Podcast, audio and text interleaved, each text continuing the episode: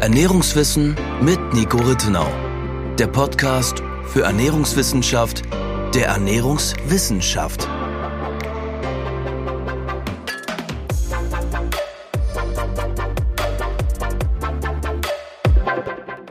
Ich war 34 Jahre Vegetarier, jetzt habe ich einen besseren Weg gefunden. So beginnt der Text auf der Rückseite des Buchs Vegivan von Ulrich Neumeister. Und damit herzlich willkommen zu unserer 18. Podcast-Episode. In der heutigen Folge besprechen wir genau dieses Buch und als kleine Einleitung werde ich zu Beginn noch kurz den Text auf der Rückseite des Buchs vorlesen, sodass man, wenn man von dem Buch noch nie gehört hat, weiß, worum es geht, bevor wir es dann im Anschluss im Detail besprechen. Der Text auf der Rückseite beginnt, wie gesagt, mit dem Satz, ich war 34 Jahre Vegetarier, jetzt habe ich einen besseren Weg gefunden. Anhand von 16 Irrtümern des Vegetarismus zeigt Ulrich Neumeister auf, wie mittels indoktriniertem Scheinwissen der Weg zum Fleisch als gesunden Nahrungsmittel versperrt wird. Wir sind heute im Bereich Ernährung mit einer dramatischen Fehlentwicklung konfrontiert, von der mehr oder weniger alle Menschen betroffen sind am meisten jedoch die Vegetarier und Veganer. Um das zu verstehen, genügt es, sich mit den geschichtlichen Hintergründen zu befassen, die zu den mittlerweile gängigen Ernährungsempfehlungen geführt haben. Denn nur in diesem Kontext wird verständlich, weshalb manche Lebensmittel uns heute als unter Anführungszeichen gesund verkauft werden und andere nicht. Ein spannender Exkurs in die Geschichte der Ernährungswissenschaft. Nico, du hast das Buch ja, wie wir vorhin bevor wir die Aufnahme begonnen haben, kurz besprochen haben, vor einigen Jahren im Zuge deiner Buchrecherche von deinem ersten Buch schon einmal gelesen, jetzt vor kurzem noch einmal. Wie kam es dazu und magst du kurz sagen oder erklären, warum wir genau dieses Buch heute besprechen? Ja, voll gerne. Also wir besprechen dieses und ich denke und hoffe auch noch weitere Bücher, die ich in letzter Zeit entweder zum ersten Mal oder zum erneuten Mal gelesen habe, weil, denke ich, Podcast-Format auch ein guter Rahmen ist, um Buchbesprechungen zu machen, die relativ ausführlich in vielen Fällen ausfallen. Entweder wenn das Buch besonders gut oder besonders schlecht oder zumindest besonders interessant war. Und ich habe, wie du richtig gesagt hast, das Buch damals schon im Rahmen meiner, meiner ursprünglichen Recherche für mein erstes Buch Vegan Klischee gelesen weil ich auch schon damals, und ich sehe das heute noch genauso, wahrscheinlich sogar noch mehr so als damals, es wahnsinnig wichtig ist, wenn man zum Beispiel jetzt im Thema der Ernährungswissenschaft gewisse Thesen vertritt, dass man sich mit den Antithesen dazu mhm. auseinandersetzt. Also dass man sich quasi mit der unter Anführungszeichen Gegenposition, Gegenseite beschäftigt. Denn ich glaube, man kann in vielen Fällen mindestens so viel, wenn nicht vielleicht sogar manchmal auch mehr sozusagen von den Kritikern lernen, als von von jenen entweder Personen, die mit dir übereinstimmen oder eben jenen Veröffentlichungen, die mit dir übereinstimmen. Zum einen, weil man einfach dazu neigt, und das kennt man ja auch als das Confirmation Bias in der Psychologie, mhm. wir neigen als Menschen dazu, Informationen, die unserem aktuellen Kenntnisstand bzw. unserer aktuellen Lebensphilosophie entsprechen, weniger kritisch gegenüberzutreten, als es Positionen betrifft, die dem widersprechen. Das heißt, man muss es und das ist, denke ich, etwas, was man kultivieren kann, eine Fähigkeit, die man kultivieren kann. Man muss es trainieren, auf beiden Seiten gleich skeptisch, gleich nachfragend zu sein. Und, und das betrifft eben beide Positionen. Also zum einen sollte man nicht unskeptisch oder leichtgläubig gegenüber jenen Positionen sein, die die eigenen Wertvorstellungen unterstützen. Man sollte aber auf der anderen Seite auch nicht überkritisch gegenüber den fremden Positionen sein, beziehungsweise nicht unfaire Maßstäbe denen gegenüber ansetzen. Das mhm. heißt, quasi man, man sollte optimalerweise dieselben Maßstäbe in der Beurteilung der Informationen an gegensätzliche Informationen anlegen, wie man es auch an jenen Informationen tut, die dem eigenen Glaubenssystem, der, den eigenen Wertvorstellungen oder eben einfach in diesem Fall jetzt dem eigenen aktuellen ernährungswissenschaftlichen Kenntnisstand entsprechen. Und das Buch wurde eben, also es kam 2000, Sorry, ja? was ja oft sehr schwierig ist, was, was so aus menschlicher Sicht. Äußerst schwierig ja, ist. Und was ja. aber auch die Wissenschaft, die ja dann meistens peer-reviewed wird, also mhm. wo andere Leute dann auch über die Arbeiten drüber gucken, über Veröffentlichungen etc. so wertvoll macht. Richtig, genau. Das war ja auch einer der Gründe, warum ich damals schon, äh,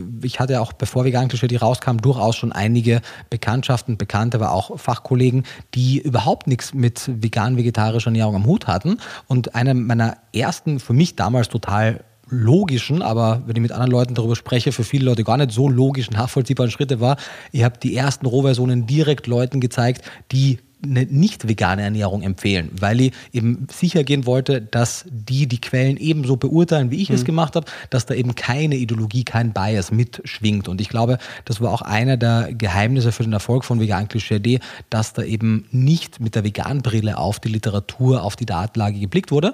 Und im Zuge dessen habe ich natürlich primär die primärwissenschaftliche Datenlage gelesen, die eben in vielen Teilen ja auch nicht dem, dem entspricht, das man in der Veganbewegung oft hört. Aber ich habe mir natürlich auch viel Populärwissenschaftliches mhm. angeguckt. Mhm. Das heißt, äh, Veggie Wahn von Ulrich Neumeister, das wir heute besprechen, ist ein Beispiel. Don't Go Veggie von Udo Polmer und weiteren ist ein Beispiel. Aber auch noch viele weitere Bücher von äh, zum Beispiel äh, Leah Cave, eine, eine oder Keith, wie man sie ausspricht, eine äh, recht bekannte Ex-Veganerin, die ein Buch über das Thema nicht mehr vegan sein geschrieben hat, mhm. aber auch viele von den Paleo-Büchern, von den Keto-Büchern und vielen und damals auch schon, was ob es klassische Carnivore-Bücher schon gab, aber zumindest eben Bücher, die den Fleischverzehr empfehlen, mir ganz genau durchgelesen habe, weil die also so eine konträre Position von mir vertreten haben, beziehungsweise in vielen Fällen auch heute noch tun und die natürlich sicher gehen wollte, dass ich quasi das gesamte Bild kenne, die Informationen zur Verfügung habe und entsprechend fundierte Entscheidungen oder dann eben fundierte Empfehlungen geben kann, die nicht auf einer blinden Ideologie beruhen. Und warum wir heute das Buch als erstes besprechen, ist, weil ich in Vorbereitung auf die hoffentlich auch zeitnah erscheinenden Gesprächsrunden, wobei eine Gesprächsrunde ist sogar schon erschienen, weitere werden noch erscheinen, Gesprächsrunden mit einer ganzen Reihe an Carnivoren slash Vegan-Kritikern slash Ex-Veganern, mit denen ich Gespräche geführt habe, ähm, mir als Vorbereitung nochmal viele von diesen Büchern durchgelesen habe, weil ich natürlich auch, jetzt, ich habe wie gesagt, das Buch erschienen 2016 im Januar, ich habe es im... Also das Buch, nicht Das Buch, genau, ja. erschienen im, im, Januar 2016. Ich habe jetzt gerade bei meiner, bei meiner Amazon-History gesehen, wo ich es bestellt habe, dass äh, ich es im Juli 2016 gekauft habe, habe es kurz darauf auch gelesen, entsprechend viele Jahre ist es schon zurück. Und da habe ich mir nochmal eingelesen, ich war sehr erstaunt von, ich mache immer wieder auch viel Anmerkungen in den Büchern, also mhm. also ich kritzel da viel rum. Ich habe ja das Buch gerade vor mir, also es ist ja auch einiges markiert. Markiert, genau. Wenn du dann später in so einer Buchmitte ist einiges äh, an geschriebenen Text, ich habe tatsächlich mittlerweile dann auch äh, das ein oder andere auch durchgestrichen, weil ich dachte, so wirklich, so habe ich mal über das Thema gedacht. Also es war auch eine spannende Zeitreise, mhm. äh, einige meiner damaligen Überlegungen und Hypothesen, die ich dann anhand dessen aufgestellt habe, noch einmal retrospektiv zu sehen. Und genau, fand das einfach, äh, auch wenn ich, also wir werden das Buch ja dann gleich besprechen, es gibt äh, einige interessante Dinge, die das Buch aufwirft, einige absurde Dinge, die das Buch aufwirft.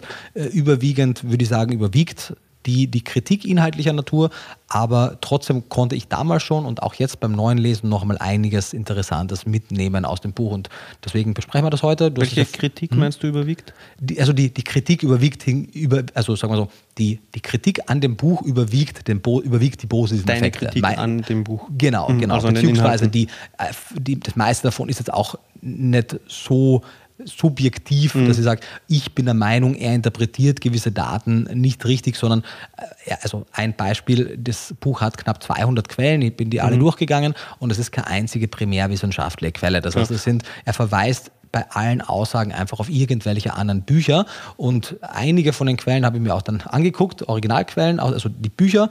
Und oft zitieren die Bücher wiederum dann keinerlei Quellen. Das heißt, man kann auch in vielen der Aussagen die Primärquelle, die Studie, die Analyse gar nicht nachvollziehen. Mhm. Und das macht es natürlich sehr zweifelhaft, was er da sagt. Das ist zum Beispiel ein ganz objektiver Kritikpunkt, der das Buch per se schon mal zum überwiegend anekdotischen Sachverhalt macht und auch vieles weitere inhaltliche. Aber trotzdem stellt er an manchen Stellen auch einige wichtige Fragen, beziehungsweise auch wenn er es oft nicht bequält, bespricht er in dem Buch Dinge, die ich in den letzten Jahren auch in der primärwissenschaftlichen Datenlage immer wieder gesehen und gefunden habe, weswegen ich auch weiß, auf welche Publikationen er sich direkt oder indirekt mhm. bezieht.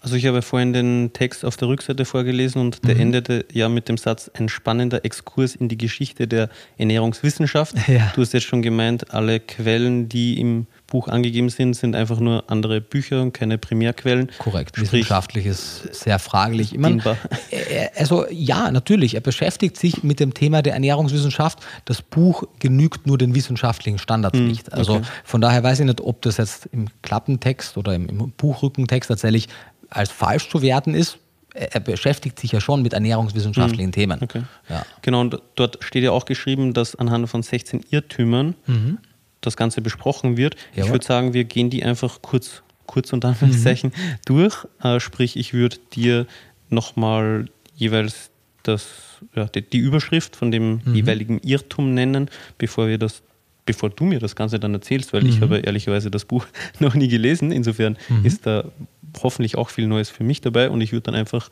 Rückfragen stellen, Mhm. wenn mir etwas unklar ist oder so. Bitte, gerne. Und zwar startet laut Inhaltsverzeichnis das Buch mit dem Irrtum Vegetarier retten die Welt. Kurzer Nachtrag aus dem Schnitt. Wir wollten ja eigentlich in der heutigen Folge das gesamte Buch Vegevan von Ulrich Neumeister besprechen.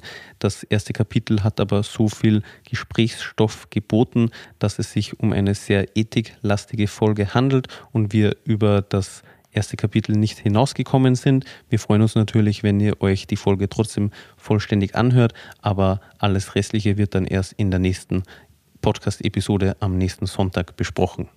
Hast du Jawohl. noch im Kopf, was er da geschrieben hat? Ja, ich hab, also ich habe hier am, am Handy mir auch das Ah, Inhaltsverzeichnis abfotografiert, weil du siehst das ja hier, da gibt es ja sehr viele Unterkapitel ja, auch. genau, genau. entsprechend muss ich da auch ein bisschen im Inhaltsverzeichnis nachgucken, aber ich habe das alles noch im Kopf. Das erste Kapitel ist eins der, der ausführlicheren und auch ein sehr allgemein gehaltenes.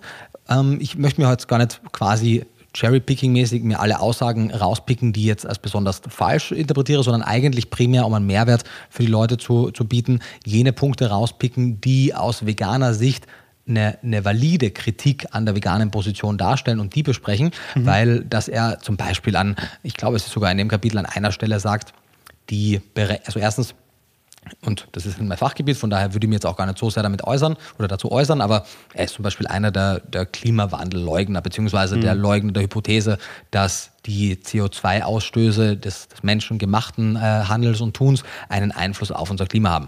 Nach meinem Verständnis, und ich bin natürlich da überhaupt ein Thema drin, aber die, der, der Konsens der wissenschaftlichen Datenlage zeigt nach meinem Verständnis sehr klar und deutlich, dass es hier eine ursächliche, ein, ein, ein Wirkungsprinzip gibt, ein ursächliches, Also einen kausalen einen Zusammenhang. kausalen Zusammenhang, genau. Und wenn, und er tut es in so einem Nebensatz ab, so als wenn das eigentlich eine ganz klare Causa wäre. Und wenn du schon so eine, eine breite Hypothese aufstellst, dann liegt natürlich hier jetzt die Beweislast auf deiner Seite, wenn die wissenschaftliche Datenlage, der Konsens der meisten, der, wirklich der aller, aller, allermeisten Klimaforscher auf dem, auf, in der Schlussfolgerung liegt, dass es hier einen, einen, einen ja, wie du es richtig gesagt hast, einen kausalen Zusammenhang gibt. Und er tut es aber einfach so salopp ab und sagt so, nee, wer daran noch glaubt, das ist ja irrsinnig. Das, und davon, da zieht sich einiges durch. Oder er sagt dann eben auch Dinge wie, ähm, es ist total absurd, dass wir uns überhaupt mit den CO2-Äquivalenten unserer Nahrung beschäftigen, denn der Löwe in der Savanne hat ja auch keinen Taschenrechner in der Hand, um den, den CO2-Wert der, der Gazelle zu berechnen, die er reißt und so. Also da, da, da, bei sowas natürlich weiß ich auch nicht, ob das jetzt einfach nur ein bisschen was so, wie soll man sagen, Zynisch genau, gemeint zynisch sein soll, aber äh, wenn so so eine Aussage direkt nach so einer, einer Klimawandelleugner-Aussage kommt, dann ist halt so, das, und das ist eigentlich auch eines der Hauptprobleme von Büchern wie diesem, warum die dann auch quasi sämtliche Veganer und Vegetarier, die sowas lesen, nicht abholen, weil, wie gesagt, einige Inhalte, die wir noch besprechen, sind durchaus valide und, und berechtigt, aber wenn so eine, eine batzige Grundart da ist und so eine zynische, unangenehme Art, dann verhindert das halt auch einen, einen sinnvollen Dialog. Ähm, was, mir, was mir zum wichtigen Punkt bringt, den ich eigentlich noch früher besprechen wollte, deswegen, bevor wir das erste Kapitel besprechen, ein wichtiger Punkt. Denn man muss auch verstehen, aus welchem oder in welchem Kontext, unter welchen Bedingungen das Buch geschrieben wurde. Im, am Buchrücken war es ja nur ganz kurz beschrieben. Da sagt er ja, ich war der erste 34 Satz. Jahre Ve- Vegetarier, jetzt weiß ich es besser. Man, er beschreibt es im, im einleitenden Kapitel etwas mehr. Und wenn man das liest, mir persönlich hat das primär einfach sehr, sehr traurig für ihn gemacht, weil er beschreibt, dass er in einer Vegetarierfamilie aufgewachsen ist, die schon seit mehreren Generationen sich vegetarisch ernährt.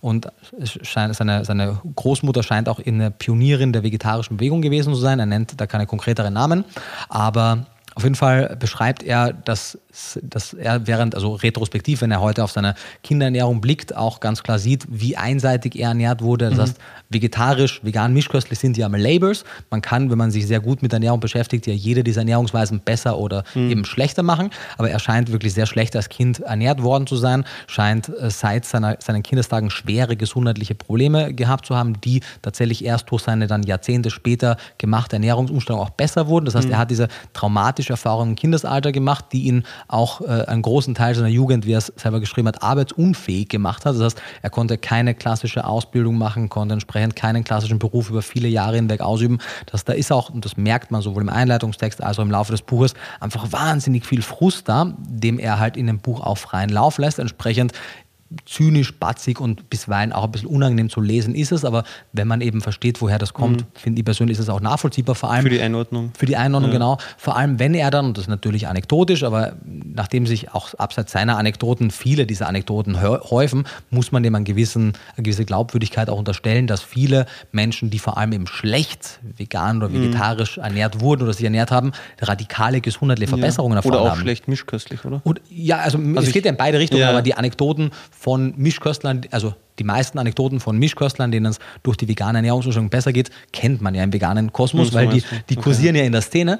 Aber die umgekehrten Fälle, wenn Menschen dann nach einer mehr oder weniger langen Zeit vegan, vegetarischer Ernährung gesundheitlich abträgliche Effekte wahrgenommen haben, dann auf eine mischköstlichere, tierproduktbetontere Ernährungsweise umstellen und dann gesundheitlich positive Effekte erfahren, die werden ja meistens abgetan als Anekdoten. Und das ist das, was ich meinte mit unterschiedliche Maßstäbe ablegen. Es ist beides gleich anekdotisch.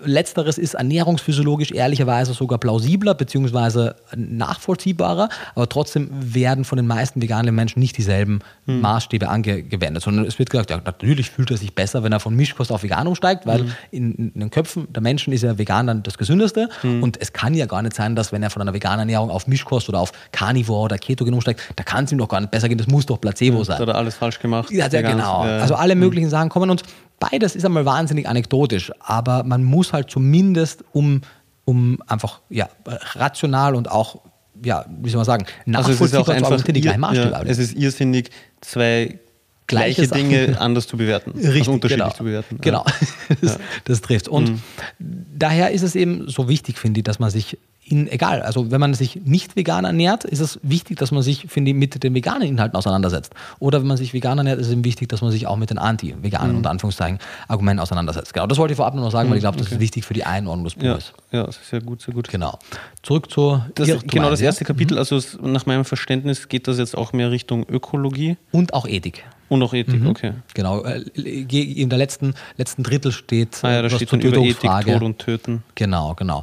Und also ein gutes Beispiel eben für dieses, das Kapitel hat eine ganze Reihe an, macht eine ganze Reihe an wichtigen Punkten, aber schon in den ersten Seiten liest man eben diese unbequälte, sehr, sehr klare und aus meiner Sicht aber falsche und damit halt ja, negativ auszuwertende Aussage, dass es keinen kausalen, kausalen Zusammenhang zwischen den Klimagasen, die wir in der Landwirtschaft oder Industrie äh, verursachen, und dem Klimawandel gibt, der Erderwärmung. Und das heißt, alles, was danach kommt, hat natürlich dadurch so ein bisschen einen zwangsweise Fadenbeigeschmack oder, oder, oder sag mal Fadenbeigeschmack. Ja, also ich meine, ich komme ja auch aus Österreich, von Ja, daher stimmt, in, in Deutschland sagt man das nicht so. vielleicht nicht. äh, Ja, auf, also es, äh, das, das, so, solche, solche aus meiner Sicht schwerwiegenden Fehler überstrahlen dann halt Also die anderen färbt den Inhalte. Rest. Genau, Ja. es färbt den Rest. Und das war aber für mich ein gutes, das Buch war für mich ein gutes, ich sagen, ein Beispiel, beziehungsweise ein gutes Lernbeispiel. Ja doch, ein gutes Lernbeispiel für mich, diesem wichtigen Grundsatz zu folgen, dass nur weil eben eine Person eine Aussage trifft, die richtig oder falsch ist, hat das noch nicht zwangsweise einen Einfluss auf andere Dinge, die sie sagt. Und was man immer beurteilen muss, sind die Aussagen und nicht die Person, die sie macht. Ja, ja, und man kann halt nicht alles in einen Topf dann werfen. Richtig, genau. Also wenn eine Aussage von einer Person nicht stimmt oder unangenehm ist oder ja, man nichts damit anfangen kann, bedeutet das nicht, dass alle anderen Aussagen genauso sind. Und umgekehrt, wenn eine Person ein paar richtige und wichtige Dinge sagt, aber in anderen Belangen Blödsinn redet, dann sollte man diesen Blödsinn nicht auch als ja, gut bewerten. Richtig, genau. Ich, hab, ich weiß gerade gar nicht mal, wo ich das aufgeschnappt habe, aber es ist mir in meinem Hinterkopf geblieben, auch wie ich das Buch gelesen habe. In irgendeinem Buch habe ich vor einiger Zeit gelesen, von wegen man sollte, da ging es um, um menschliche Konversationen, ich würde aber sagen, das kann man auch auf Bücher um, umlegen. Man, man sollte jede Begegnung oder jedes Gespräch mit einem Menschen oder eben jedes Buch, das man liest, mit dem, mit dem Mindset, mit dem Gedanken im Hinterkopf führen, dass die Person oder das Buch, der Autor etwas weiß, das man noch nicht selbst weiß und das aber vielleicht notwendig oder wichtig für eine Person wäre. Und wenn man es so liest, wird man auch etwas offener sein für eben neue Erkenntnisse.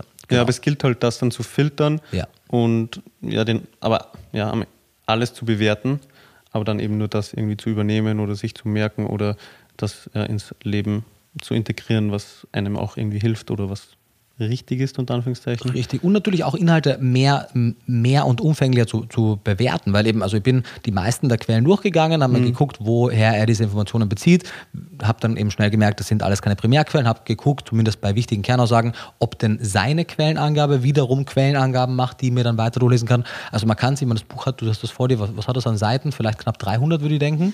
Ja, ja Ziemlich genau 300. Ziemlich genau 300, genau. Und ich habe mit dem, ich habe es natürlich nicht am Stück gelesen, aber ich habe mit dem ähm, mehr, deutlich mehr als eine Woche verbracht, weil ich eben äh, vieles dann auch weiter recherchiert habe. Und ich bin mhm. ein relativ schneller Leser. Also der Leseprozess war deutlich der kürzere mhm. im Vergleich zu dem Rechercheprozess vor und nach.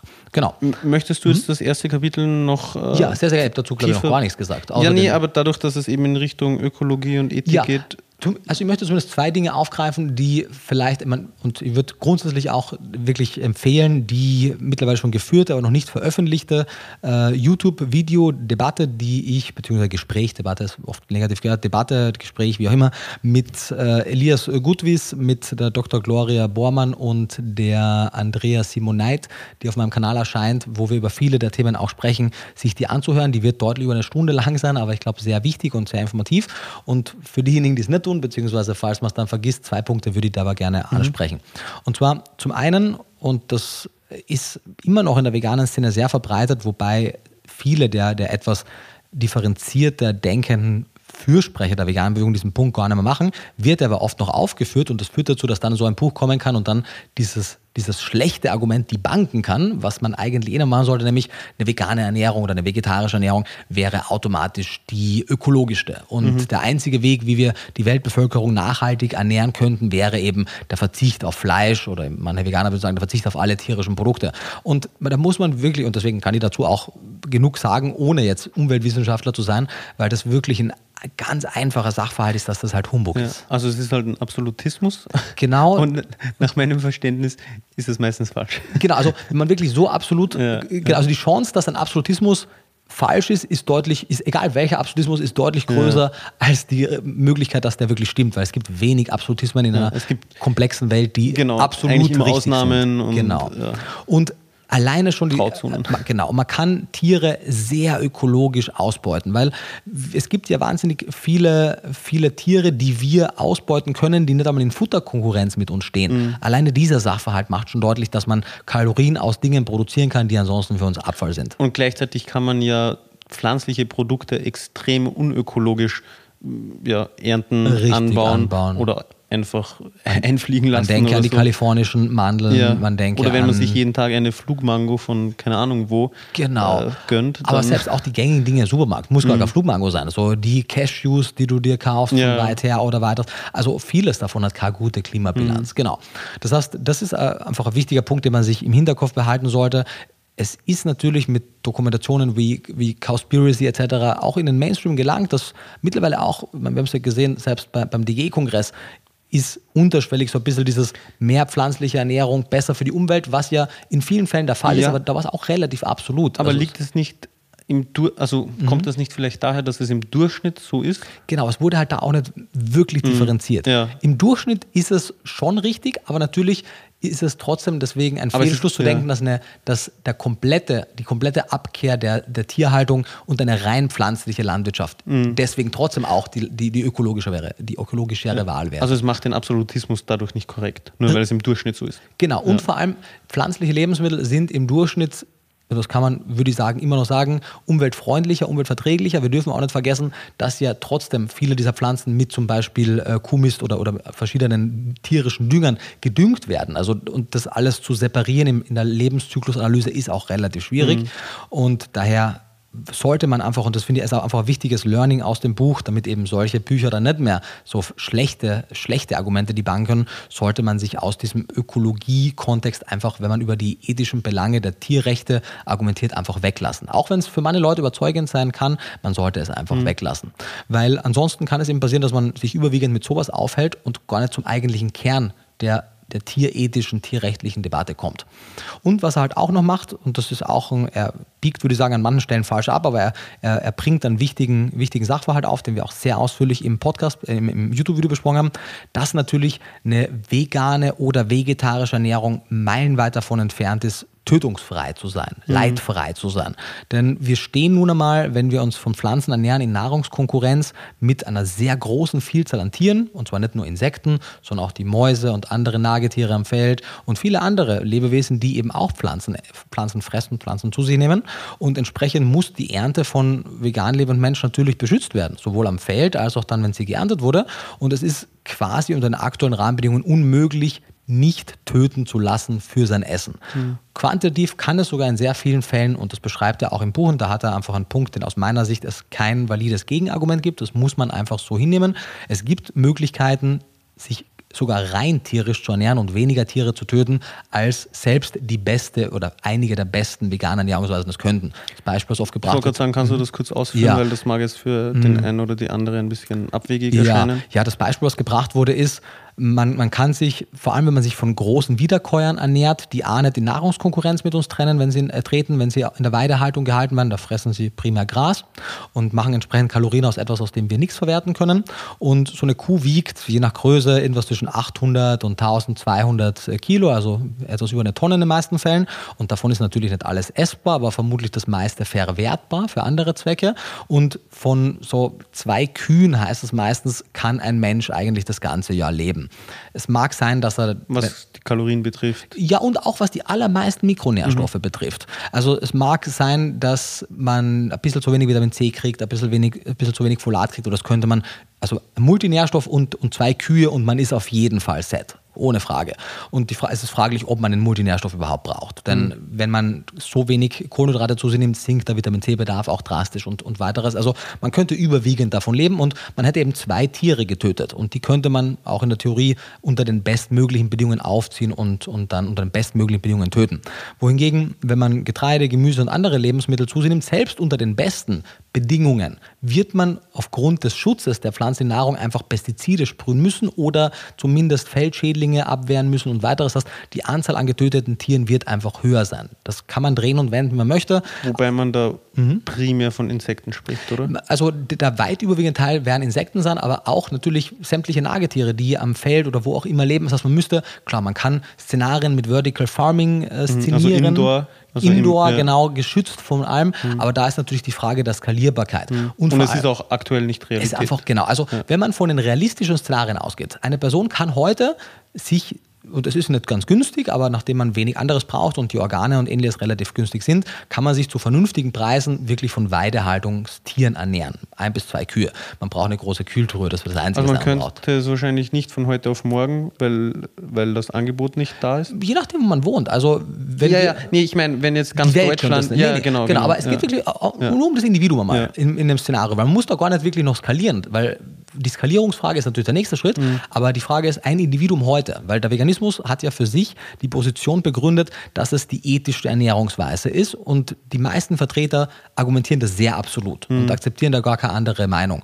Und man muss nicht jede Meinung akzeptieren, weil wenn eine Meinung einfach Unsinn ist, dann, dann ist es okay, sie zurückzuweisen. Aber die Positionen, die darin gemacht werden, sind eben nicht Unsinn.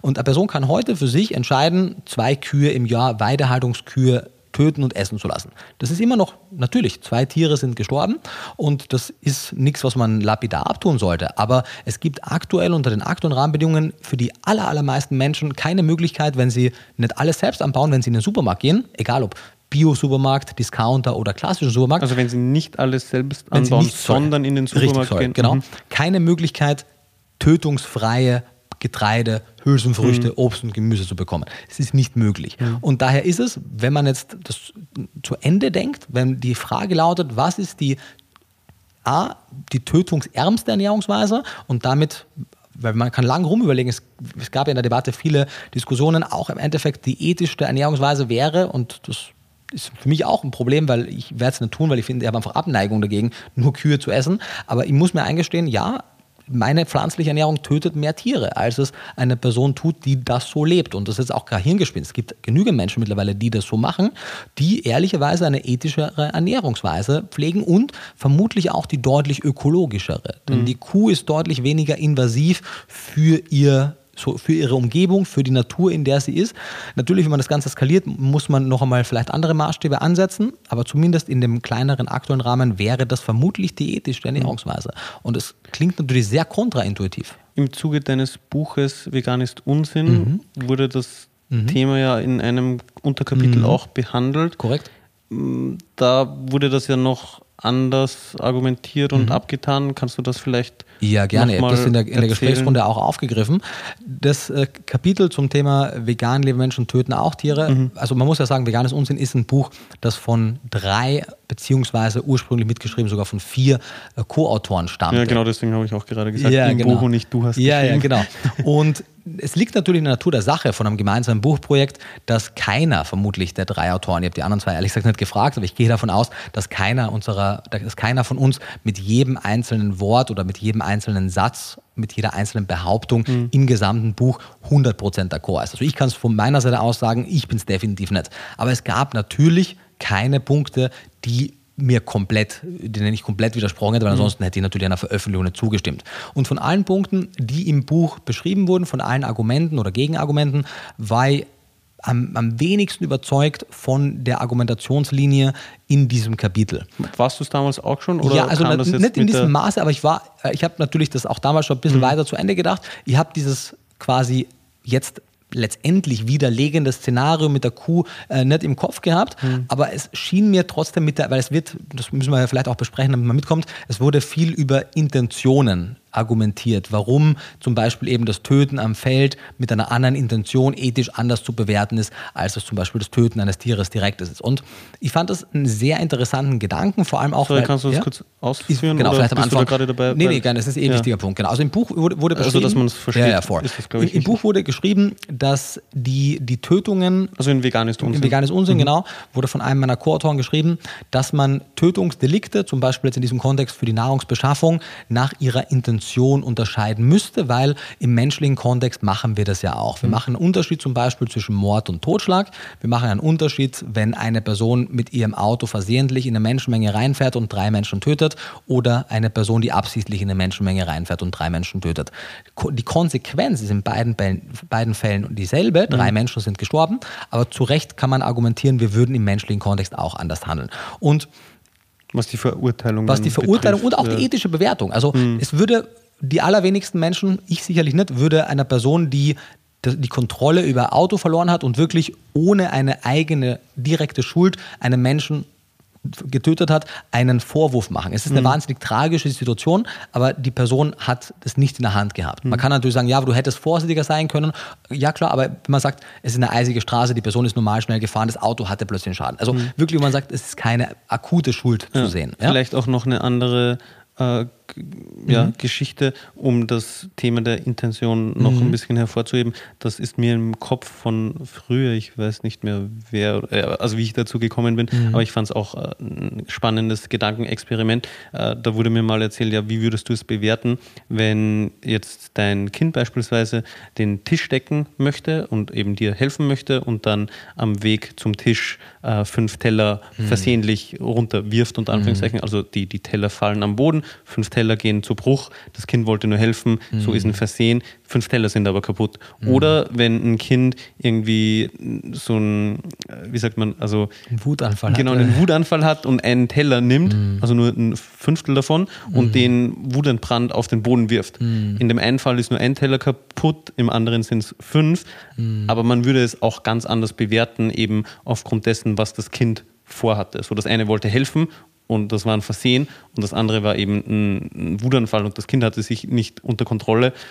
Richtig, Ja. genau. Das ist ein sehr gutes Beispiel, wo sogar auf der einen Seite weniger Schaden Genau, genau, entsteht ja. und trotzdem würden wir es gewichtiger bewerten. Mhm. Also ich würde in dem Fall ja niemals hergehen und sagen, hey, so du hast fünf Teller zerstört, was bildest du dir ein und irgendwie das Kind bestrafen. Also Richtig, genau. Ich würde es nicht machen mit meinem Kind und andersherum würde ich aber meinem Kind, das einen Wutanfall hat, das würde ich da auf jeden Fall, äh, ja, also ich würde das schlechter bewerten, sagen wir so.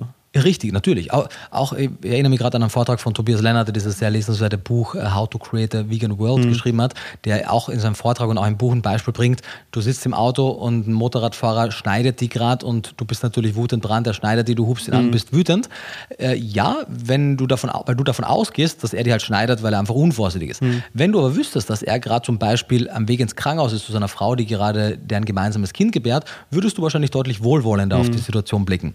Das heißt, es liegen uns halt oft vielleicht nicht ausreichend Informationen vor, um was zu bewerten. Aber wenn wir wirklich die Intentionen kennen, dann ist es legitim auch zu sagen, man man muss anhand der Intention unterscheiden.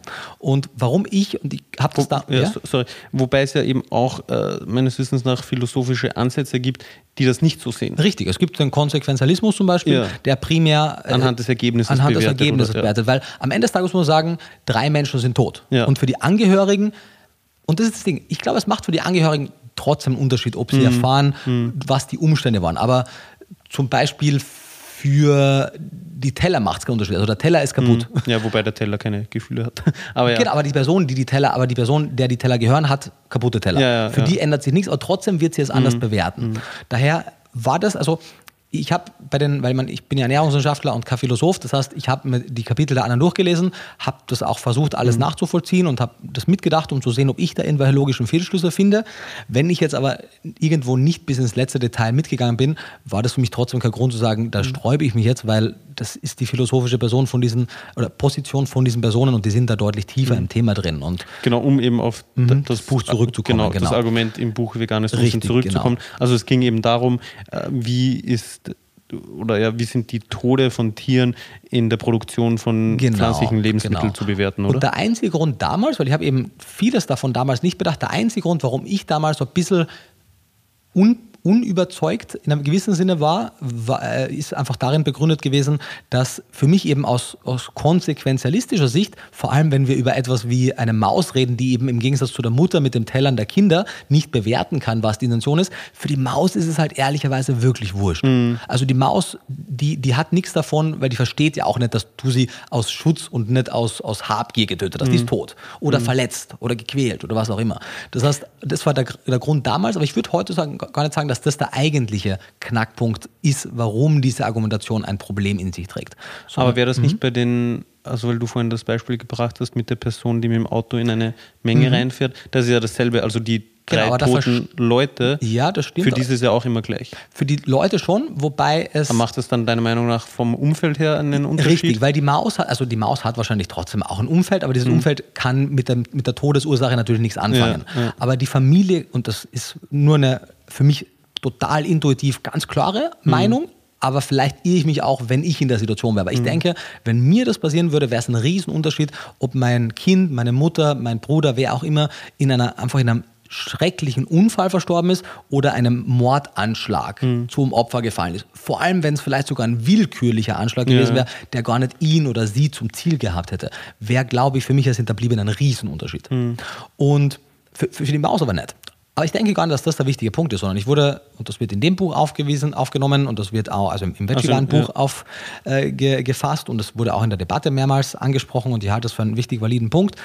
Die Intention ist gar nicht so unterschiedlich und damit, finde ich, steht und fällt das Ganze. Denn in Veganes Unsinn von den Co-Autoren und auch von vielen Veganern, die ein bisschen tiefer in dem Thema drin sind, wird argumentiert, dass es sich nicht um dieselbe Intention handelt, weil wir uns. Also, sorry, mhm. dieselbe zwischen, Intention zwischen ich töte eine Kuh, ja. weil ich sie essen möchte, Schwein, und ja. ich töte Insekten, Wühlmäuse etc., mhm. die mir meine Ernte äh, mhm. aufessen, weil ich mhm. die Pflanzen die ich ernten möchte, essen möchte. Richtig, genau. Da würden aktuell die meisten argumentieren, dass es unterschiedliche Intentionen sind. Das eine ist ein aktiver Tötungsakt, den man entweder selber macht oder ausführen lässt, aber im Wissen, wenn das Stück Fleisch am Teller ist, dann weiß man, was es bedeutet, dieses Stück Fleisch zu produzieren. Wohingegen das Produzieren und damit Töten, also das Produzieren von Pflanzen und das damit einhergehende Töten der Schädlinge mit Notwehr oft in Verbindung gebracht wird oder argumentiert wird, weil man sagt, das ist halt meine Ernte und die kann leider, ich muss ja den Umständen entsprechende Mittel wählen. Und nachdem ich der Maus nicht erklären kann, so hey, sorry, das ist mein Feld, du musst leider gehen, kann ich natürlich es absperren, einen Zaun drum machen, Mäusefallen aufbauen, aber es wird nicht alles reichen, dass ich werde leider angewiesen sein müssen, gewisse Mäuse oder andere Eindringlinge mhm. zu töten. Es liegt in der Natur der Sache. Und immer Pestizide, das liegt in ihrer Natur, die sind dafür gemacht worden, um Tiere zu töten, weil ich eben diesen ganzen, unter Anführungszeichen, Feldschädlingen, den Insekten etc. nicht sagen kann, hey, sorry, geht's darüber, mhm. hier ist mein Feld. Schild das, aufgestellt, genau. kein Zutritt für mhm. Insekten. Und, und da kann man durchaus sagen, ja, stimmt eigentlich, weil ich habe ja keine andere Möglichkeit. Und jetzt kommt der springende Punkt. Doch, eigentlich schon ich könnte diese zwei Kühe essen. Und wenn ich, und natürlich, ich persönlich kann es nicht, weil ich würde, ich bin, ich, moch, ich war nie ein riesen Fleischfan und auf gar keinen Fall Organfan. Ich fand, also ich könnte mich abseits der Ethik, weil ich bin mittlerweile von einem ethischen Argument durchaus überzeugt, dass das eine, eine valide Argumentation, eine in sich stimmige Argumentation ist, diese zwei Kühe zu essen. Ich glaube, du machst damit ökologisch und ethisch und auch gesundheitlich äh, am wenigsten, mitunter am wenigsten Fehler. Und das hätte als Gesamtkonstrukt würde das funktionieren. Aber ich finde es wahnsinnig eklig. So, deswegen mache ich nicht, aber ich muss nach meinem Verständnis damit leben, dass ich nicht das aus meiner Sicht ethischste tue. Und okay, so, wenn man sich dem wenigstens bewusst ist, mhm. dann ist das ja schon mal, finde ich, interessant und wichtig. Aber ähm, ich, wenn, wenn eine Person das macht, halte ich das für die, für die ethischste Art und Weise, sich zu ernähren. Und An, weil, anhand ja, dessen, wie wenig Tiere unter Anführungszeichen, also unter Anführungszeichen, wie wenig dabei sterben. Genau, weil natürlich auch die Kuh wird ein paar Insekten zertreten und vielleicht wird die Kuh auch irgendwas anderes Kleines einmal versehentlich mitessen mhm. oder auch absichtlich, aber die Menge an getöteten Tieren ist so viel geringer. Der Tod der Kuh, wenn er gut gemacht, und das klingt natürlich gerade für mich jetzt als Veganer natürlich wahnsinnig falsch zu sagen, mhm. wenn der Tod der Kuh gut gemacht Aber man muss sagen, viele der Feldmäuse am Feld, die von den Traktoren überfahren werden oder teilweise auch Rehkitze und andere Lebewesen, die werden einen deutlich schlimmeren Tod erleben und deutlich mehr leiden, weil sie nicht durch einen Bolzenschuss oder was auch immer für einen Schuss schnell getötet werden. Mhm. Das heißt, es wird auch das Leid und, und entsprechend, ja, das Leid, kann man gut sagen, höher sein können in vielen mhm. Fällen. Und Daher also bei der pflanzlichen, bei der pflanzlichen mhm. Ernährung, genau. Und das ist ein, einfach ein valider Punkt und da kann man jetzt vieles diskutieren, aber man muss zumindest einmal, finde ich, diskutieren. Man muss einmal diesen Dialog führen und den nicht einfach abtun. Mhm. Weil das ist halt ein Sachverhalt und der, der wird in dem Buch angesprochen und ich finde den grundsätzlich valide. Es ändert ja eh nichts an 99 Prozent der aktuellen Fälle. Mhm. Also, das ist ja der wichtige Punkt. Auch Vechivan macht jetzt kein Argument für Massentierhaltung. Überhaupt nicht. Also, Ulrich Neumeister in seinem Buch. Das heißt, wenn man das ein bisschen wohlwollender liest, sind die Gemeinsamkeiten, die Ziele kurzfristig da sehr, sehr ähnlich sowohl die vegane Bewegung als auch zum Beispiel ein Vegivan-Autor Ulrich Neumeister möchte die Massentierhaltung abschaffen. Mhm. Und damit wäre ja schon mal wahnsinnig viel für die Umwelt, für die Tiere und für den Menschen getan. Dann kann man immer noch danach diskutieren, wie die Feinheiten sind. Mhm. Aber dass, ja, dass die gängige vegane Ernährung frei von, von Blut ist, und ja, viele Veganer auch argumentieren, ich ernähre mich vegan, weil ich möchte leidfrei äh, leben mhm. und ich möchte tötungsfrei leben. Das ist eine Illusion. Das ist einfach eine Illusion, ja. genau. Und zwar also eben ja. Wenn man, also wahrscheinlich immer, aber wenn man nicht wirklich einen eigenen Bauernhof hat, wo man aber selbst dann ist es schwierig. Richtig, selbst, so, also man, eben, man tritt in sagst, Nahrungskonkurrenz ja, mit so ja. vielen Tieren. Und, und, sobald man mit dem Traktor irgendwo drüber fährt. Richtig.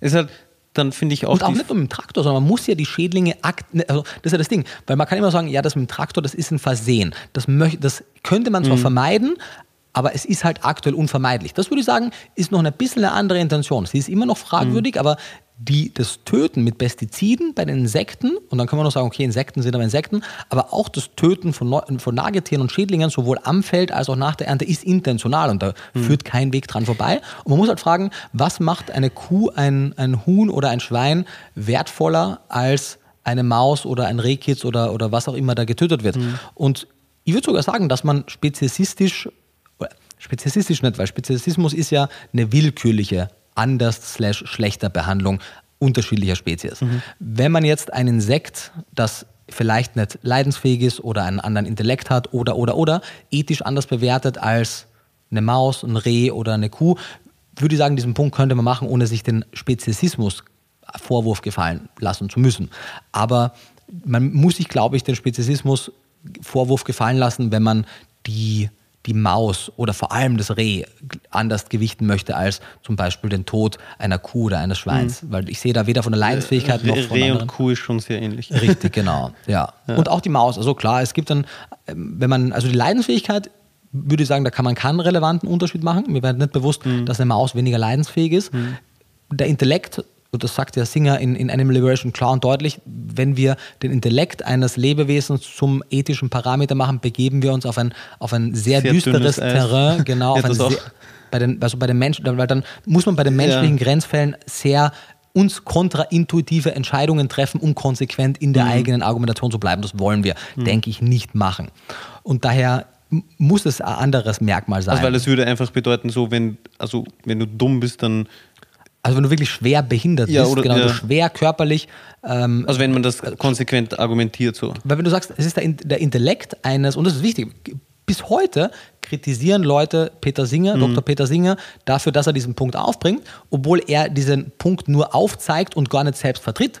Und deswegen tut mir das so leid, weil es ist so ein, so ein kluger, gebildeter Mensch, aber er hat vollkommen recht, wenn die Allgemeinheit, und das sagen ja die meisten, sie essen Fleisch, weil Tiere sind nicht schlau. Und das hört man ja oft. Aber dann sagt er zu Recht, naja, wenn die Intelligenz hier eine Rolle spielt, was ist dann mit einem Menschen, der durch eine, zum Beispiel zu wenig Sauerstoff bei der Geburt, so schwer geistig eingeschränkt ist, dass er niemals eine geistige Fähigkeit entwickeln wird, die es ihm möglich macht, intelligenter als zum Beispiel die Kuh zu sein. Dann kann man sagen, naja, aber er hat ja Familienangehörige, die darunter leiden. Ja, aber es gibt auch Szenarien, wo es vielleicht keine Familienangehörigen gibt. Und egal in welchem Szenario man es gibt, quasi jede Person, inklusive mir, hat trotzdem immer ein intuitives Gräuel zu sagen, ja, dann muss man es ja gleich behandeln. Weil natürlich wir auch unserer eigenen Spezies näher sind, weil wir da ja doch, würde ich sagen, speziesistisch sind. Und ich denke, das ist der wichtigere Punkt, wir sehen, dass die Intelligenz offensichtlich doch nicht das entscheidende Kriterium ist. Ja. Sondern, wie es ja auch oft genannt wird, die Leidensfähigkeit. Und wenn man jetzt Zum Beispiel, ja. Oder oder auch, also, ja, oder auch der, der, der, der Wunsch, der Dra den Drang, ein, ein freies Leben zu führen. Selbst, also frei im frei im Sinne von, und genau, die Freiheit ist, dann müsste man fragen, was ist Freiheit? Wie ist der Freiheitsbegriff zu definieren? Und man merkt ja schon, wow, das wird wahnsinnig kompliziert. Ich würde sagen, für den heutigen äh, Talk ist die Leidensfähigkeit okayer Parameter. Ja, ja. Aber das zum ersten, zum ersten Argument. Ja, Äh, wie, ja, wie, Ich frage mich gerade, ob wir, vielleicht machen wir einen Zweiteiler draus. ja genau, ob wir Wobei nicht vielleicht... viele andere sind wirklich viel, viel, viel kürzer. ja, ja, aber das Ding ist, also Wir sind jetzt bei so wir haben jetzt 35 ungefähr, Minuten. ja eher 45. Ja, aber wir haben schon echt lang Nee, nee, nee, es waren, waren nur wenige Okay. Minuten, die am Anfang äh, wegkommen. Ja, wir Und gucken. Wir, wir meinten ja, wir machen irgendwie so ja, vier Minuten pro äh, Ja, ja, Irrtum ein für großes 16 Ding. Irrtümer, das wäre ungefähr eine Stunde.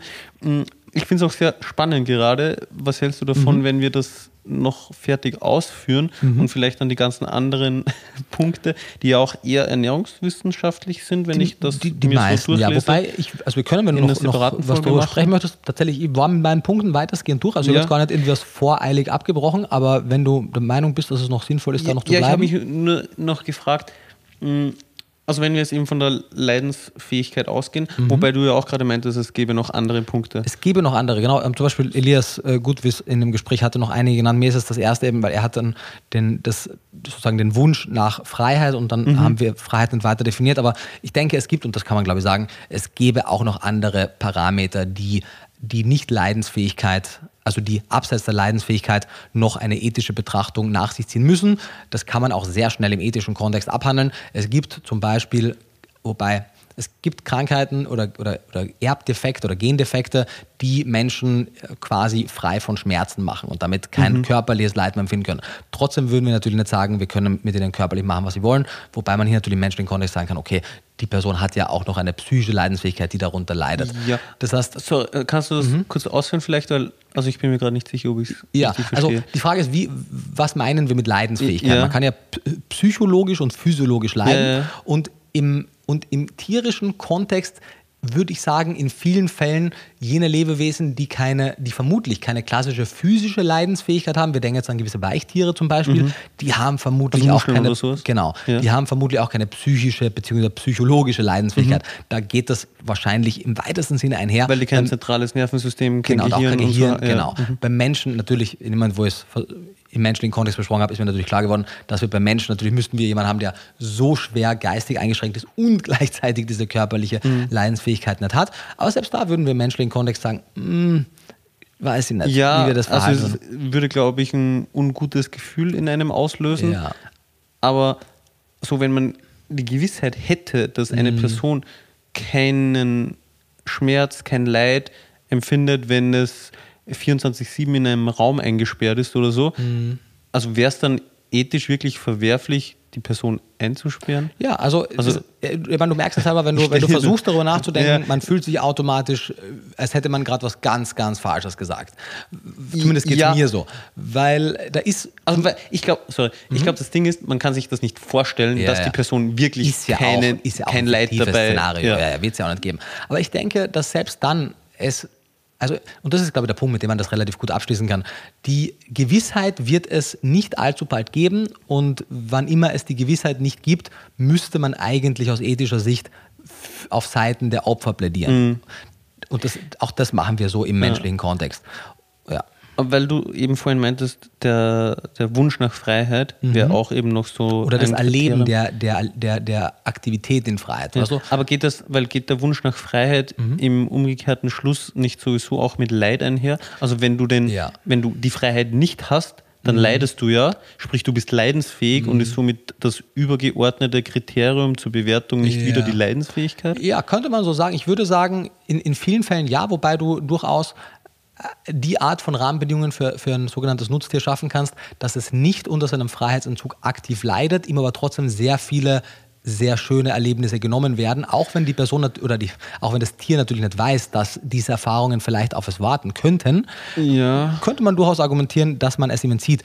Genauso können wir sagen, okay, in der Natur sterben die meisten Tiere unter qualvollen Arten und Weisen. Obwohl und, sie frei sind. Obwohl sie, genau. ja. Also man muss sich einfach, glaube ich, damit, damit nicht, nicht abfinden, aber zumindest einmal damit auseinandersetzen, dass wir, und das klingt natürlich wahnsinnig abgedroschen, weil es super oft als Floskel und als, als Ausrede genommen wird, aber wenn man das wirklich ernsthaft mhm. und, und, tugendhaft bespricht, dann muss man sich damit auseinandersetzen, dass wir Teil dieser uns hier vorliegenden Natur sind und es ist nicht immer ein naturalistischer Fehlschluss oder ein Sein-Soll-Fehlschluss, wenn wir gewisse Beschreibungen auch quasi nicht als gut, aber zumindest als gegeben annehmen, weil gewisse Dinge so sind, wie sie sind. Mhm. Und auch wenn wir die dann persönlich nicht gut finden, werden wir eben das gesamte Töten im Kreislauf der Natur sowieso nicht ändern können. Zumindest nicht auf absehbare Zeit. Und das macht natürlich, das legitimiert überhaupt nicht jegliches Töten im, in unserem Kontext. Aber wir müssen uns aus meiner Sicht damit auseinandersetzen, dass ein, ein Leben ohne Töten und ohne Verursachen von Leid und, und vielleicht auch manchmal ungewollter Grausamkeit einfach quasi nicht existent ist. Mhm. Und wir natürlich uns in unserer soll man sagen, unserer städtischen Lebensweise mhm. davor zurückziehen können und quasi vieles ausblenden können und der Meinung sein können, dass wir das tun.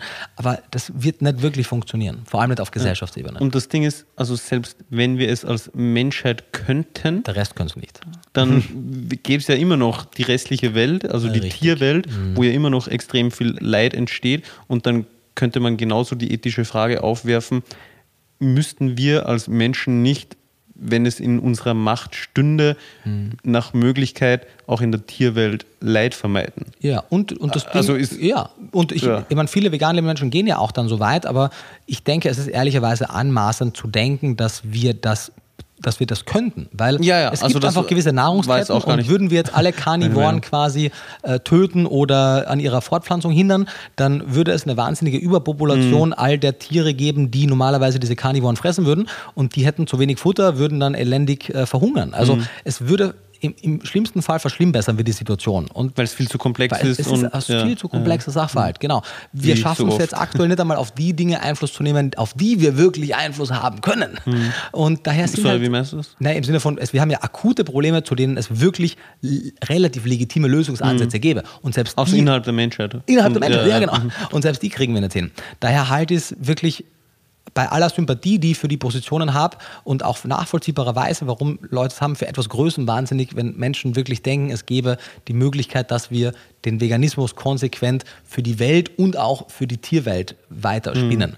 Mhm. Aus meiner Sicht, der Veganismus hat ein ganz, ganz, ganz wichtiges Thema aufgegriffen. Die Mensch-Tier-Beziehung liegt im Argen und muss dringend reformiert werden.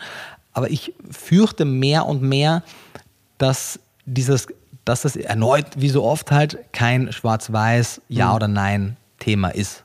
In allen Fragestellungen, die ja, mit dem Veganismus ja. zusammenhängen.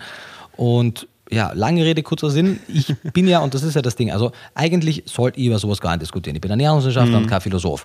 Ich wollte gerade sagen, die meisten das war's Philo für den heutigen Philosophie-Podcast. Ja, wirklich. Aber die meisten. Also sehr spannend. Die, die, die, wenig, die meisten Philosophen setzen sich nicht mit dem Thema der Tierethik auseinander. Also so ein mhm. sehr kleiner Teil der Philosophie. Und es gibt ja auch einige sehr gute äh, Philosophen, aber wenige, die entsprechend auch wirklich Reichweiten stark sind. Klar, Ed ist ein, wobei auch der kein klassischer Philosoph ist, sondern mehr ein Aktivist. Ed Winters. Ja. Ja, ist auch mehr ein, äh, also Aktivist. Earthling Ed, also die meisten genau, kennen ihn wahrscheinlich Ed. unter. Ja. Genau. Und man kommt auch aus meiner Sicht, wenn Aber man, ja, sorry, ich, ja. also der ist kein Also du hast es gerade Philosoph, gesagt, genau. aber ich wollte gerade sagen, Äh, genau, er also ich wollte es nochmal betonen. Ja, ja, er ist einfach wirklich kein Philosoph. Ja, ja. Er beschäftigt sich natürlich viel ausführlicher mit den Themen, Ja. als, als ich es als Ernährungswissenschaftler tue. Aber ethische Fragen sind nun einmal in sehr oder betreffen sehr viele Bereiche unseres Lebens und Mhm. man kann Ernährung nicht besprechen, ohne nicht auch gewisse ethische Fragen zu besprechen. Zum Beispiel auch, was wir ja schon mehrfach, mehrfach gemacht haben und noch viel öfter machen werden müssen, dass wir eben auch die gesundheitliche Komponente unserer Essensentscheidungen in die ethische Betrachtung mit einbeziehen. Weil das Leid, die Ausbeutung und die Grausamkeit gegenüber fühlenden Lebewesen betrifft natürlich auch die Menschen. Nicht nur die Tiere, die Menschen, Menschen essen oder nicht essen, sondern eben auch deren Gesundheit. Und da macht das Buch eben an, an einigen Stellen wirklich gute Argumente, an einigen Stellen wirklich absurde Argumente. Und ich fürchte, dass für die meisten, die das lesen werden, wahrscheinlich die, die negativen Argumente das überschatten. Wenn man ein bisschen ein weniger polemisches und ein bisschen ein ein, ein noch, noch deutlich fundierteres Buch lesen möchte, das werden wir sicherlich auch zukünftig noch besprechen, wenn du Lust hast. Ich würde es gerne besprechen, ich habe es auch vor kurzem zum ersten Mal gelesen. Es nennt sich Homo Carnivorus von Elias Gutwist. Das, den, den haben wir auch im, in der Gesprächsrunde gehabt. Ja, den der hast hat du sich jetzt auch schon selbst öfters genau neun Jahre vegan ernährt. Der war Tierrechtsaktivist und das ist auch nicht so, weil ich bin ja skeptisch. Wenn jemand sagt, ja, ich war auch neun Jahre vegan und ich war Tierrechtsaktivist, sage ich, prove it. Weil das ist natürlich eine gute Story. Aber es gibt Fotos von ihm, wo er Tierrechts, äh, also wo er Tierrechts-T-Shirts anhat und man sieht, es, der, der, der steht in einer, in einer Demo, also das, das, und das ist ein uraltes Bild. Also es müsste schon, der müsste sich vor zehn Jahren Gedanken gemacht haben, das zu stagen, damit er es heute haben kann. Und Das ist, halte ich für unplausibel. Dafür kennt er sich auch zu gut mit der Thematik aus. Und das ist wirklich ein gutes Buch. Das heißt jetzt nicht, dass ich mit, den, mit allen Rückschlüssen übereinstimme oder dass ich jetzt alles über Bord werfe, deswegen überhaupt nicht. Aber es war sicherlich eins der erhellenderen Bücher, die ich in letzter Zeit gelesen habe. Ja. Mir ist noch eine Frage gekommen, wenn wir jetzt eh schon so eine Ethikfolge äh, machen oder gemacht haben, weil wir an früherer Stelle vorhin auch angesprochen haben oder du, glaube ich, gesagt hast, dass es einen Unterschied macht, wie jetzt die Tierhaltung ist. Man hört das ja auch oft in, im veganen Bereich, dass das jetzt nicht so den relevanten, äh, so, so die relevante Rolle spielt, weil am Ende wird das Tier getötet und dann ist es egal, wie es aufgewachsen ist oder so.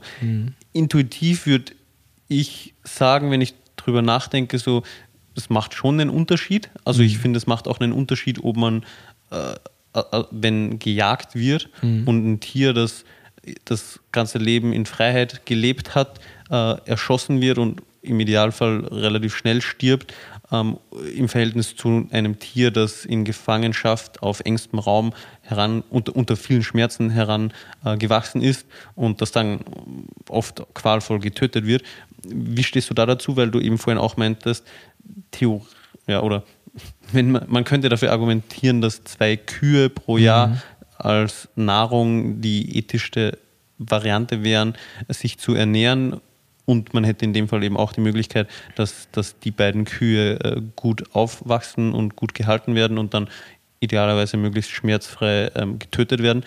Siehst du da entsprechend eben auch einen Unterschied, ob man das jetzt so macht oder dann äh, Tiere hält und die tötet, die kein so ein gutes Leben haben? Ja, immens. Also wer, wer sagt, dass es gar Und keine sorry, vielleicht kurz noch, äh, warum ich so denke. Also ich denke immer so ein bisschen, ja, wie wäre es, wenn, wenn das mit mir gemacht wird? Mhm. Also ich hätte ja auch viel mehr Lust darauf, 20 Jahre gut zu leben und dann umgebracht zu werden und nicht 20 Jahre eingesperrt zu leben und dann umgebracht zu werden. Ja, du würdest also, vermutlich sogar lieber einen Bruchteil dieser Zeit Ja. gut leben, als Genau. längere Zeit in Qual. Genau. Und also ich denke, wenn eine Person den Punkt macht, dass es keinen Unterschied macht, dann ist sie nicht ehrlich in der Diskussion, weil das kann man aus meiner Sicht nicht wirklich glauben. Man kann einbringen, und da, da ist auch was dran, dass man vor allem, wenn, wenn ein Lebewesen ein schönes Leben hat, man eigentlich ja noch mehr dazu geneigt sein sollte, dieses Leben nicht zu beenden, damit das Lebewesen möglichst lange noch dieses schöne Leben hat. Wohingegen für ein gequältes Tier in der industriellen Tierhaltung der Tod oft die Erlösung ist. Ähm, das heißt, man ist dazu geneigt, wenn man sich ernsthaft mit den Interessen der Tiere beschäftigt, natürlich die so lange wie möglich leben zu lassen.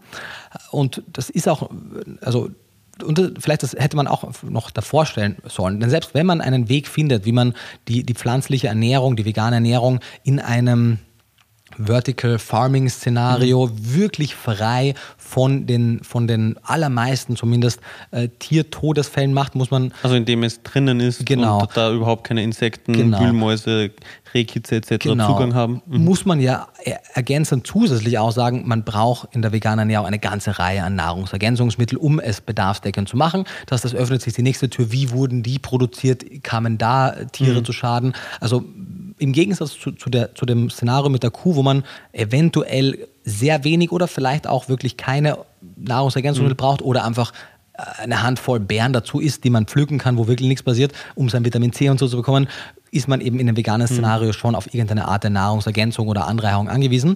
Das heißt, das macht das Themenfeld natürlich komplexer, weil wir haben hier jetzt nicht zwei ernährungsphysiologisch gleichwertige Szenarien. Weil ich glaube, viele intuitiv sagen, naja, okay, dann gucke halt selber, dass ich meine Pflanzen so mhm. anbaue, dass es eben passt. Aber Landwirtschaft, Ackerbau an und für sich, das ist auch ein, ein Kapitel im Buch und das war auch eins der erhellenderen Kapitel. Jetzt nicht für mich so, weil ich schon Harari davor gelesen hatte mit der kurzen Geschichte der Menschheit, wo er das beschreibt, aber hätte ich das nicht gelesen, wäre es ein sehr erhellendes Kapitel gewesen. Zum einen, abgesehen davon, dass die Landwirtschaft eine ganze Reihe an Problemen mit sich gebracht hat, ist sie eine der landwirtschaftlichen Formen oder eine der Formen des Anbaus von Lebensmitteln, die einfach zwangsweise damit einhergeht, dass man gewisse Größe an Feldern bestellen muss und damit wir es ökonomisch machen können, einfach mit Feldtodesfällen einhergeht. Mhm. Das heißt, das ist einfach nicht wirklich von der Hand zu weisen. Ähm, zurück aber zu der eigentlichen Frage, bevor ich dann zu weit auch ausweiche. Also genau, deswegen wollte ich mich darauf hinaus. Denn man kann ja immer sagen, naja, aber wenn, gerade wenn die Kuh ein schönes Leben hat, dann lass sie doch bitte weiterleben, weil die hat ein schönes Leben. Äh, iss doch deine Pflanzen und bau die Pflanzen besser an. Da kommt aber dann eben der Punkt der ernährungsphysiologischen Bedeutung. Und wenn, man, wenn wir wirklich gewissenhaft weiter in dem Themengebiet forschen werden, bin ich vielleicht nicht, also doch, ich, bin, ich würde sagen, ich bin überzeugt, aber mindestens sehr optimistisch, dass wir sämtliche gesundheitlichen Fragestellungen der veganen Ernährungsweise lösen könnten. Das heißt, Nährstoffengpässe, Verträglichkeitsprobleme und weiteres, wenn man das wirklich ernsthaft angeht. Bis es soweit ist, ist es natürlich eine Frage, was, wie man damit umgeht, aber man könnte das machen. Aber Status quo heute muss man eben sagen, dass es nicht ernährungsphysiologisch gleichwertig ist und man sich eben die Frage stellen muss, okay, woher bekommt man die Nährstoffe? Vor allem, es geht dann darum, das haben wir ja schon in mehrfach, mehrfach äh, in Podcast-Folgen besprochen, dass nicht alle Menschen natürlich die gleichen Nährstoffbedürfnisse mhm. haben. Heißt, es wird Menschen geben, die besser oder schlechter mit ihrer selbst angebauten Nahrung äh, zurechtkommen können. Aber ein großer Teil, und ich glaube, das müssen wir jetzt auch nicht mehr unter Fragezeichen stellen, ein großer Teil der, der veganen Bevölkerung hat gesundheitliche Einbußen. Die können leichter oder schwerer sein, mhm. aber wenn sie nicht gut supplementieren, haben sie Einbußen.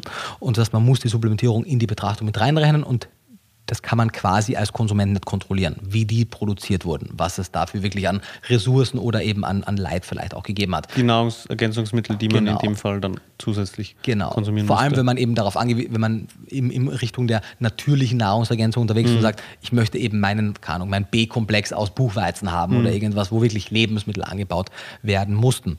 Und das heißt, das, das führt uns zu, einfach zu dem Szenario, wo man, obwohl es am schönsten wäre, wenn die Kuh zu Ende le leben könnte und alle zu Ende leben können und einfach für alle quasi äh, das Paradies wäre, man einfach sagen muss, Utopie. Das, ja, genau, es ist, das wäre eine Utopie. Mhm. Und man muss halt ein bisschen sich ehrlich damit auseinandersetzen, was können wir denn wirklich machen und was können wir nicht machen.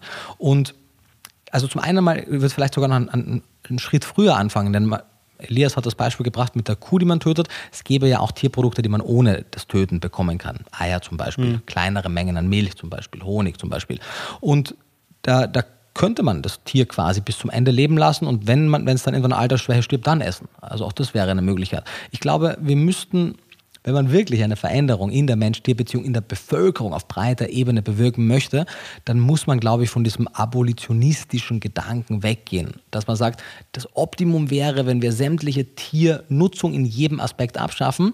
Erstens einmal weiß ich es nicht einmal, ob es wirklich so ist. Weil allein, das ist ein sehr plakatives Beispiel, aber wenn ich mir so Videos angucke von zum Beispiel Polizeihunden, die als Spürhunde verwendet werden, die scheinen so krass Bock darauf zu haben, das zu tun. Die gehen voll ab ja. beim Training. Die, sind, die haben Lust darauf. Oh, bist, bist du, äh, also, genau. also ich habe wirklich viele Videos gesehen, die, die scheinen so sind freundlich. Nicht einfach hart äh, trainiert? Äh, Sie darauf? sind trainiert, auf jeden Fall. Aber aus meiner Sicht liegt das in ihrer Genetik. Jetzt kann man natürlich sagen, ja, auch die wurden ja so gezüchtet. Mhm. Ja, aber das akute Erleben des Hundes, nach allem, was ich deuten kann und wenn ich mir das angucke, scheint mir immens, immens viel Spaß daran zu haben. Und wir nutzen ja uns Menschen auch gegenseitig. Also es gehört halt einfach eine gewisse Menge an, an Unannehmlichkeit zum Leben dazu. Das ist einfach Teil Also meinst du es wie Arbeiten Arbeit gehen. und so? Genau, ja, also mhm. So wie also viele Leute nehmen äh, viel Leid genau. auf sich, um Geld zu verdienen. Und, Und ja. zwar manche immenses Ja. Leid. Und das macht es jetzt nicht gut, aber es ist einfach ein Teil unserer Mhm. Lebensrealität, dass wir dauernd Dinge machen werden müssen. Ja. Und da kann man eben durchaus sagen, naja, und wenn wir jetzt wirklich in einer respektvollen Symbiose mit der Kuh leben oder mit dem Huhn, ja, vielleicht hat das Huhn keine Lust, ein Ei zu legen, das wieder weggenommen wird. Mhm. Aber wenn die Rahmenbedingungen so optimal gestaltet werden, dass man ihm Schutz, Futter, Mhm. Zuwendung, eine Gruppe, alles andere bietet, vielleicht ist das ein mehr als fairer Tausch und vielleicht ist es besser als jedes andere Szenario in der Wildbahn. Vielleicht würde jedes Huhn, das die Wahl hätte, sich lieber dafür entscheiden. Das könnte durchaus sein. Wir werden es nie erfahren, aber es könnte durchaus sein.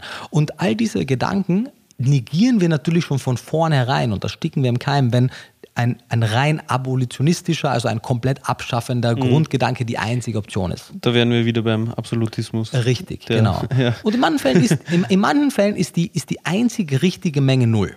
Es Ja. gibt, in manchen Fällen ja, Ja. aber in den allermeisten. Fällen nicht. Ja, also ich würde sagen, die Menge an, an Vergewaltigungen, die es in der Gesellschaft geben sollte, die sollte null sein. Mhm.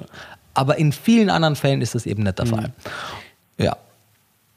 Und- Ich meine, ja. ebenso bei, bei Tötung und Mord und so wäre es ja auch schön, wenn es bei Null wäre. richtig, Aber ja. wie jetzt eine Stunde lang besprochen, ist es aktuell nicht umsetzbar, ist egal Punkt, was man isst. Und dann ist eben die Frage, ja, was ist das nächstbeste? Und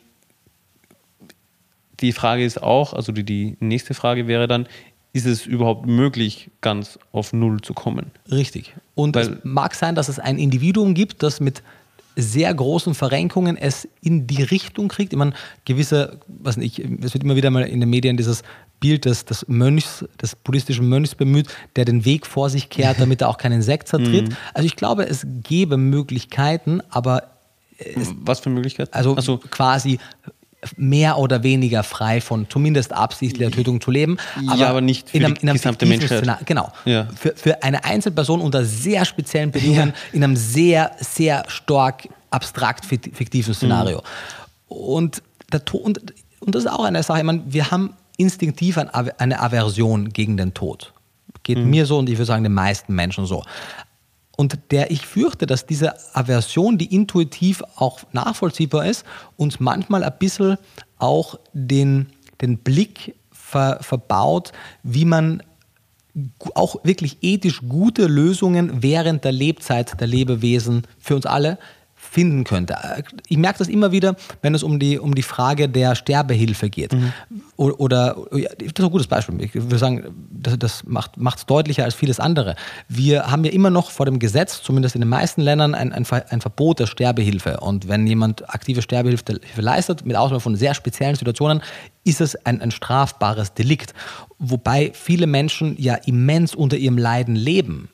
Äh, unter ihrem Leben leiden, Ja. wenn sie quasi auf der Intensivstation liegen, äh, parenteral ernährt werden, äh, beatmet werden, Mhm. Chronische Schmerzen haben, haben, ja. genau. Mhm. Wo wirklich die Person, wenn sie könnte, wahrscheinlich sagen würde, bitte lass es vorbei sein und, jeder Angehörige ja, das sieht. Und wo wahrscheinlich auch viele Ärzte mit mehr oder weniger Sicherheit Ja. sagen, hey, der wird nicht wieder ja, gesund. das kann man in vielen Fällen Ja. sagen, ga- Mhm. ganz klar. Und wenn, Weil wenn du da fünf äh, Experten oder eben Ja. Ärzte Meinungen hast, die gleich sind und Ja, also klar, klar jemand- es kann immer noch den Ausnahmefall geben. Wenn jemand ab einem gewissen Alter diese gesundheitlichen Zustände Mhm. hat, alleine die Tatsache, dass die Person dann so lang liegt, baut der Körper. Also ich würde sagen, man kann mit an Sicherheit grenzender Wahrscheinlichkeit sagen, dass es Fälle gibt, wo die Sterbehilfe das ethischste Mittel wäre. Und einige, ein, einige Ausnahmefälle Mhm. Zur zeigen das ja auch schon. Zur Leidvermeidung, Ja, genau. ja. Für alle Beteiligten, für die Person, die Betroffene und alle Beteiligten und das System und alle anderen. Trotzdem haben wir aber eben so eine starke Aversion gegen das Töten, dass wir sowas trotzdem nicht einmal ernsthaft diskutieren dürfen. Anderes Beispiel ist auch die Abtreibung. Ich meine, da, da, also zu wenig. Wobei das stark diskutiert ist, oder? das, ja, ja, also anderes Beispiel in einem anderen Kontext ist die Abtreibung. Da gibt es ja sehr starke Abtreibungsgegner und sehr starke Abtreibungsbefürworter.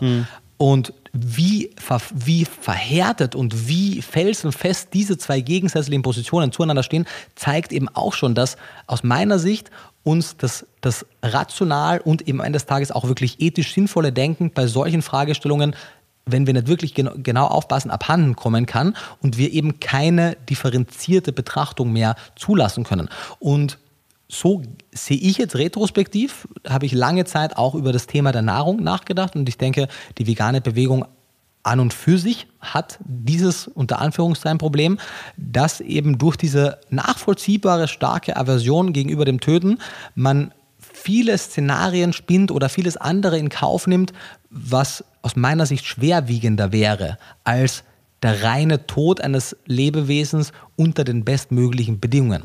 Und immer, wenn ich sowas bespreche, das ist ja heute nicht das erste Mal, aber immer, wenn ich in letzter Zeit sowas bespreche, merke ich auch, wie sich in mir selbst alles zusammenzieht und ich auch wirklich nichts mehr möchte, als, als, als kein Leid irgendeinem Lebewesen zu, zuzuführen, der Umwelt kein Leid zuzufügen, anderen Menschen kein Leid zuzufügen, aber äh, und keine Grausamkeit und keine Ausbeutung. Und bist du da wirklich auf Null?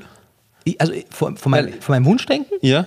Ja, also natürlich abgesehen von also, Erziehungsmaßnahmen. Ja, also, wenn ich kind sagen, natürlich weil, Maßregeln. Ja, ja, ja, ja selbstverständlich. Also, weil selbst auch bei mir persönlich bin ich nicht so, weil ich mir denke, ich muss auch ein bisschen unterscheiden zwischen kurzem Leid und, und langfristigem Benefit, also langfristigen, ja, ich würde sagen, das deutsche Wort? Äh, Vorteil. Vorteil, genau, ja. weil äh, wenn ich jetzt irgendwie trainieren gehe und es ist extrem anstrengend oder so, dann weiß ja, ich ja, gleichzeitig, so, es ist langfristig gut. Und ausgelassen. okay, ja, aber also wir sprechen ja wirklich von ernsthaften, ethischen, ja, also, von, von Qual, ja, von okay, Mord, okay, von Ausbeutung und nicht äh, davon, dass du im Training Ja, nur, nur um, um da auch noch zusätzlich Aber es gibt auch, ein bisschen mehr gibt auch drastischere Maßnahmen. Gerade in der Erziehung von Kindern mhm. wird man, wenn man, wenn man möglichst Leidvermeidung des Kindes als oberste Priorität setzt, wird man vermutlich ein verzogenes Kind haben, das extrem im Erwachsenenalter darunter leiden ja, wird. Es ist halt in dem Fall ein Unterschied, ob man etwas kurzfristig, mittelfristig oder langfristig sieht. Richtig. Und natürlich, klar, all diese Diskussionen werden jetzt nicht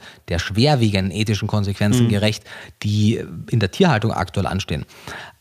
Aber vor allem, wenn man eben den ernährungsphysiologischen Aspekt, den ethischen Aspekt und den ökologischen Aspekt in die Waagschale wirft mhm. und ernsthaft daran interessiert ist, differenziert die so zu gewichten, wie es ihrer würdig ist und wie es notwendig ist und nicht willkürlich alles gleich zu bewerten oder das eine unnötig überzubewerten, sondern wirklich alles möglichst objektiv und optimalerweise natürlich auch jenseits je, jeweils von Personen, die verstehen, wovon sie reden, in die Waagschale wirft und das bespricht, und das haben wir jetzt immer wieder mal auch in Debatten gemacht. Und dann, dann merkt man, dass es eben kein ganz klares das ist der Weg mhm. gibt.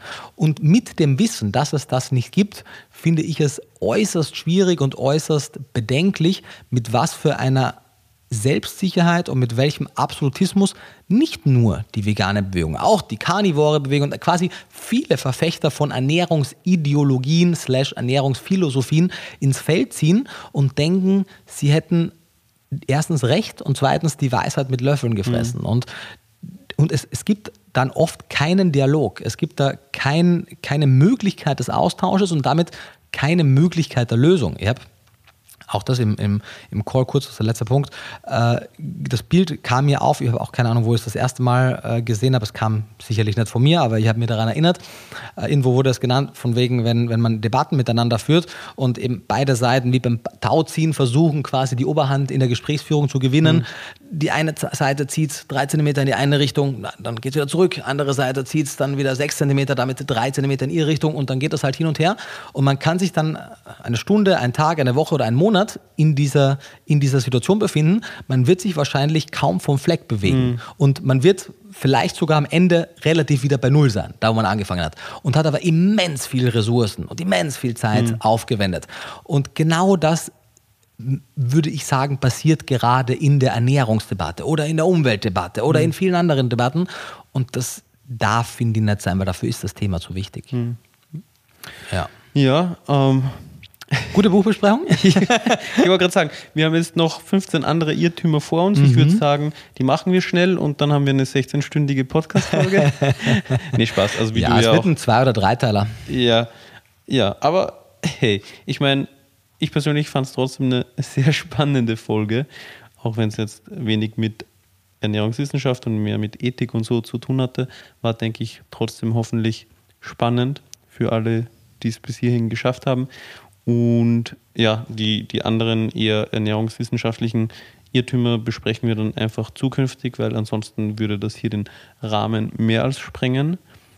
Bist du mit, mit allem, was, was den ersten Punkt betrifft, jetzt äh, fertig oder? Bin ich durch. Ich überlege gerade äh, laut nachgedacht, ob man vielleicht am Anfang des Podcasts eine kurze Einblendung macht, indem wir erzählen, hey, nur für alle, die jetzt 60 Minuten uns gleich zuhören werden, wir haben nur Punkt 1 besprochen, weil es da wahnsinnig viel gibt und die nächsten besprechen wir dann in Folge 2 und 3, weil wenn jemand mehr Interesse an anderen Punkten hat, dann kann er sich quasi die 60-minütige Ausführung über diese zwei Themen auch sparen und ist zumindest nicht überrascht.